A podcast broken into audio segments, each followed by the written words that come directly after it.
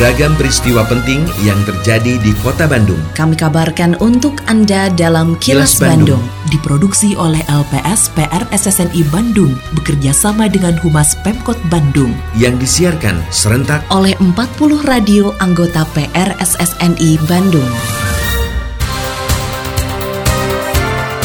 Sejumlah informasi aktual kami hadirkan untuk Anda dan inilah informasi utamanya. PIPPK belum bertambah tapi banyak pembangunan dilakukan. Kebijakan PPKM perlu merespon kebutuhan anak di bawah 12 tahun. BSSN harus menjadi benteng serangan cyber. Saya Santika Sari Sumantri, inilah kilas Bandung selengkapnya.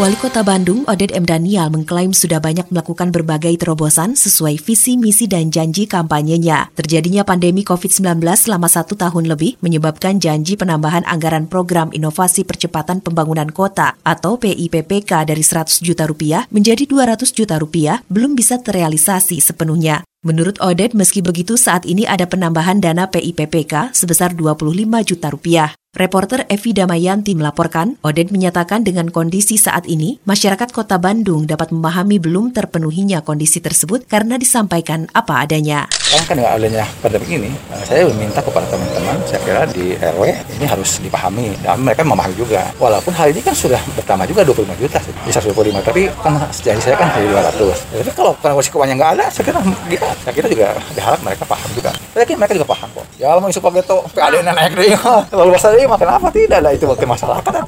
Anggota Komisi A DPRD Kota Bandung, Aan Andi Purnama menyarankan agar kebijakan pemerintah pusat mengenai PPKM level 3 yang belum memperbolehkan anak-anak usia di bawah 12 tahun untuk masuk ke mal atau tempat rekreasi ditinjau kembali. Pasalnya mereka juga perlu tambahan imun, apalagi saat ini sudah dimulai pembelajaran tatap muka atau PTM sehingga berkaitan dengan kebutuhan sekolah. Reporter Evi Damayanti melaporkan, Aan menyarankan kebijakan tersebut dievaluasi agar tidak membatasi ruang gerak anak-anak. Meski begitu, mereka tetap harus disiplin protokol kesehatan saat berada di ruang publik. Nah, maka sebaiknya coba dievaluasi bagaimana ke depan tetap menjaga protokol kesehatan, tetap melindungi anak, tapi juga anak bisa seperti di semula, bisa masuk ke tempat rekreasi, terus kemudian juga masuk ke beberapa mall. Ya sebaiknya itu dipikirkan oleh pemerintah kota.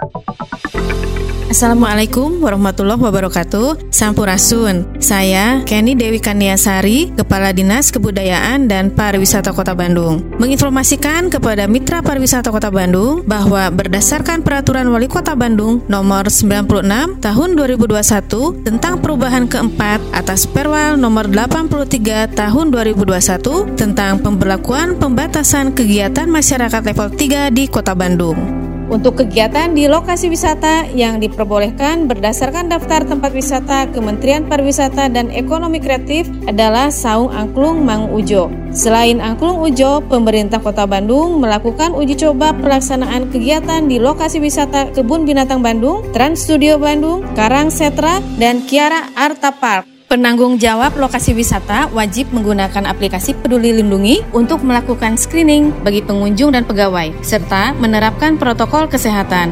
Kapasitas pengunjung paling banyak 25% dari kapasitas lokasi wisata. Pengunjung di bawah usia 12 tahun tidak diperbolehkan memasuki lokasi wisata. Waktu operasional lokasi wisata untuk Saung Angklung Ujo mulai buka pukul 10 pagi sampai dengan pukul 18 malam. Sedangkan lokasi wisata uji coba untuk waktu operasionalnya mulai dari pukul 10 pagi hingga 16 sore. Fasilitas umum dan area publik lainnya ditutup. Kegiatan pada jasa usaha pariwisata hiburan tidak diperbolehkan.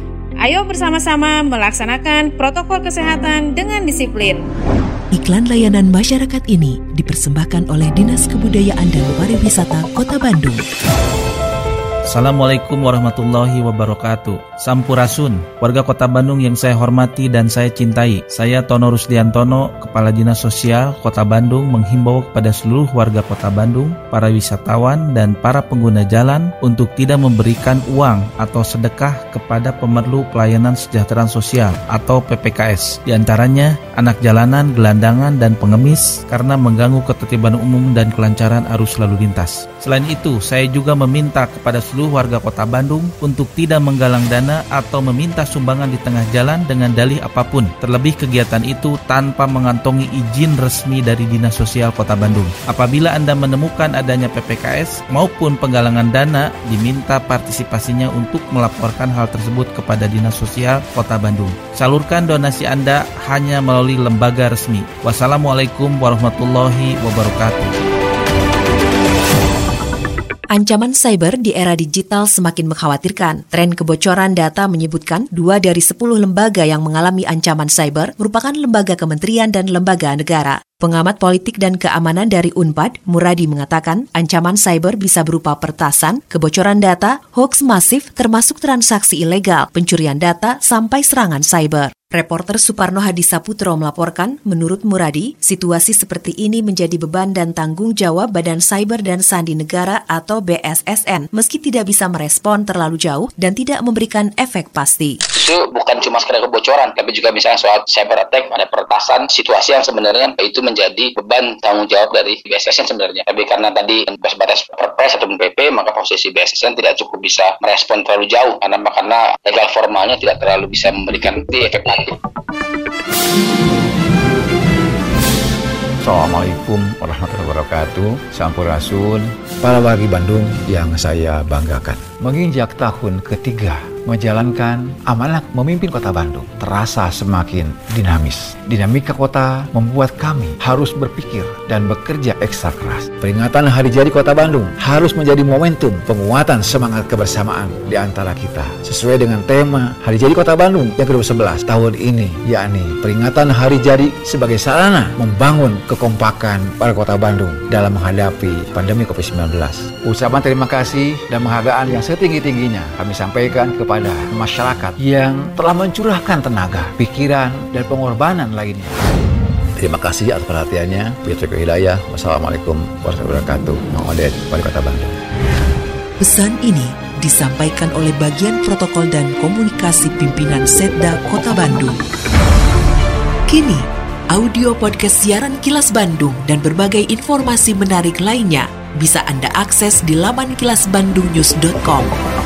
DPR RI merasa prihatin dengan Badan Cyber dan Sandi Negara atau BSSN yang seharusnya menjadi lembaga benteng pertahanan cyber negara Indonesia. Anggota Komisi 1 DPR RI, M. Farhan menyebut, sejak dibentuk hingga saat ini, keberadaan BSSN terkesan diabaikan, akibatnya sering terjadi kasus data bocor. Reporter Suparno Hadi Saputro melaporkan, Farhan menegaskan persoalan data memang cukup pelik karena ada banyak kepentingan, antara lain kepentingan bisnis yang memungkinkan data masyarakat bisa dimiliki pihak ketiga saya ini satu hal yang bukan memprihatinkan lah, tapi mengkhawatirkan karena artinya apa? Artinya we are actually undermining cyber defense of this country. Jadi kalau sampai cyber defense-nya juga kita undermining, maka keamanannya juga kita anggap nggak ada. Akibatnya apa? Ya, seperti sekarang ini.